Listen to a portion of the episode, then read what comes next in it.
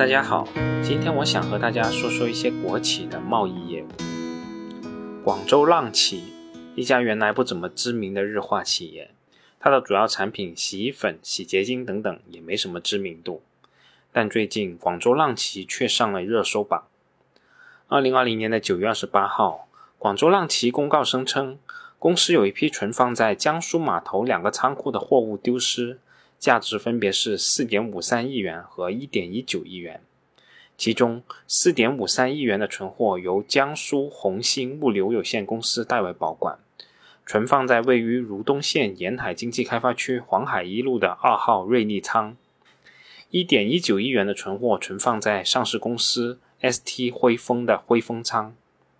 在上市公司广州浪奇多次派人去两个仓库进行货物盘点时，均无法进行正常的盘点。同时，公司在二零二零年的九月收到来自汇丰公司的回复函。汇丰公司表示，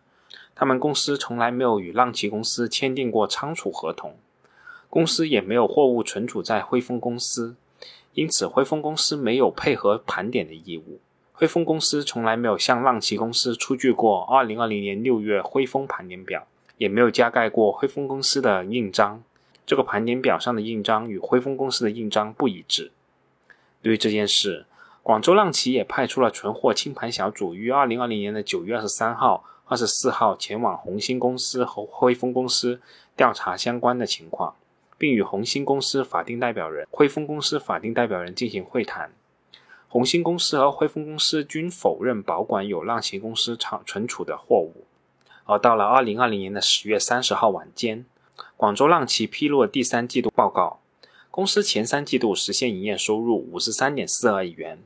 同比下降百分之四十七点八一，实现归属于上市公司股东的净利润为亏损十一点七亿元，归属于上市公司股东的扣除非经常性损益的净利润为亏损一点一七亿元。广州浪奇的公告显示，公司对二零二零年七月至九月存在可能发生减值迹象的资产范围包括应收款项。其他应收款、存货等进行全面的清查和资产减值测试后，二零二零年七至九月计提各项资产减值准备十二点零九亿元。但或许这一切并不是这一颗雷的全部。截止二零二零年的九月三十号，广州浪奇的贸易业务应收账款账面余额为三十点六六亿元，逾期金额为二十六点三五亿元；贸易业务预付账款账面余额为十六点四二亿元。账龄超过九十天的余额为九点六一亿元，这些所谓的资产的可回收性其实是存在极大的疑问的。这些雷后续可能还会继续引爆。对于这样一家上市公司突然爆发如此的大雷，确实是让很多投资者始料不及的，甚至是对这一切表示相当的不解。确实，广州浪奇的实控人是广州市国资委，是一家广州市属的国企。这一点与之前的一些案例确实存在比较大的区别，甚至在网上我们都能看到这样的疑问：既然是国企，为什么还要造假呢？既然赚到的钱也不是自己的，相关国企的管理层舞弊的动机又是什么呢？要回答这个问题，我想还是要先要了解一下广州浪奇的贸易业务到底是啥，公司又为什么要从事贸易业务呢？广州浪奇近年的年报中并没有对贸易业务单独进行分类，而是将其归类在工业产品的收入中。但从相关年度报告的解释中，我们也可以看到，公司在面临日化行业不景气的背景下，公司的业务向上游化工原料延伸，介入相关化工原料的购销贸易业务，旨在通过自己的采购规模降低自用成本的同时，还能销售给其他同行，获取贸易利润。公司年报中是这样描述的：多年来，公司以日用洗涤产品的生产和销售为核心业务。在面临全国日化产业市场的整体下滑，面临超市、大卖场等销售渠道费用不断增加，融资环境不断收紧，财务成本大幅增加的情况下，公司仍在积极拓展民用品的业务，通过推出科技创新的新品，在保证收入增加的同时，逐步提升产品的毛利率。同时，公司为实现业务的拓展，逐步向产业链的上游延伸，积极介入上游化工原料的研发、生产和购销贸易业务。通过自身的研发能力及规模采购效应，既降低了自用成本，又可通过销售给其他同行获取一定的贸易利润，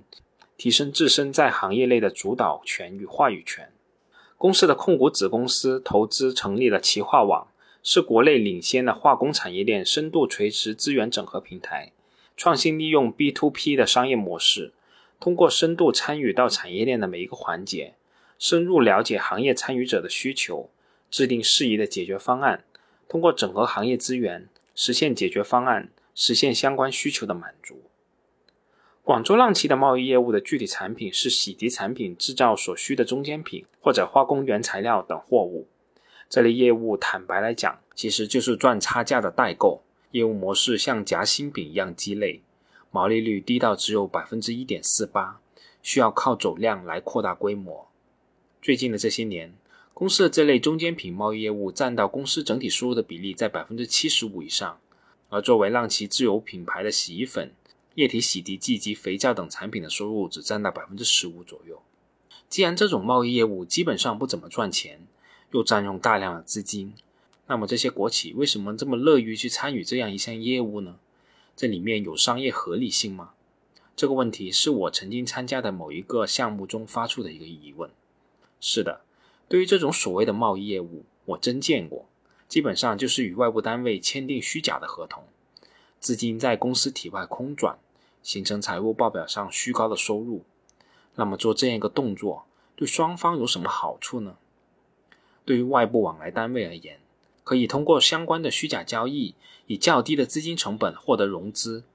实际的融资成本就是我们看到的那一个点左右的毛利率。这相比于金融机构的借款，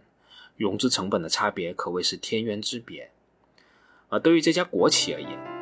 公司本来的融资成本就不高。同时可以通过这些交易提高公司的收入规模，满足国资委对年度规模增长的需求，这些可都是国企领导人的业绩啊！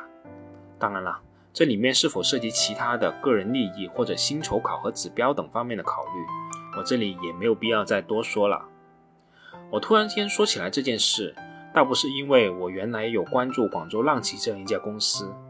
而是这件事让我想起了我持有的一家公司海螺水泥。海螺水泥的业绩和规模无疑都是广州浪奇所不能比的，但我们同样可以看到类似的配方、类似的理由。海螺水泥自2018年下半年开始把贸易业务纳入上市公司，但这部分都是增量不增利的业务，看上去收入很大，但这项业务基本上就没啥毛利，毛利率甚至比广州浪奇还低，仅有百分之零点几。那为什么海螺水泥要做大贸易业务呢？按照公司披露的说法，是要抢抓终端销售市场建设，进一步完善市场布局，提升市场控制力等等原因。但正如我之前所说的，比较合理的一些推测，这不是一个真实的原因。海螺水泥2018年增加贸易业务的收入是252亿元，2019年是383.49亿元。从2018年和2019年的年报来看，可谓是惜墨如金。这么大的业务量，一句话就过去了。这么大的业务增量，是不是应该有相应的仓库租赁费、运输费、库存商品的余额、人员的大幅增长？如果这些我们都看不到，那这些很可能就是几个合同加几个会计就搞定的事情了。所以对于这一点，我是高度怀疑的。虽说这一块暂时没有看到对海螺水泥有什么危害，但这其中的风险是很值得我们去高度关注的。这条链条中，如果任何一个环节都顺畅，那倒是相安无事；但如果出现了什么意外或者行业周期的起伏，都极有可能导致风险事件的爆发。当然了，可能你会说，广州浪奇和海螺水泥完全不可比。海螺水泥所拥有的是垄断性的资源，即使出现一些资产的核销，也不会对公司的根基造成重大的影响。那我只想提醒你一句：你还记得盐湖钾肥吗？垄断的资源真的是万能的吗？好了，这次我们就先到这里，我们下次再见吧。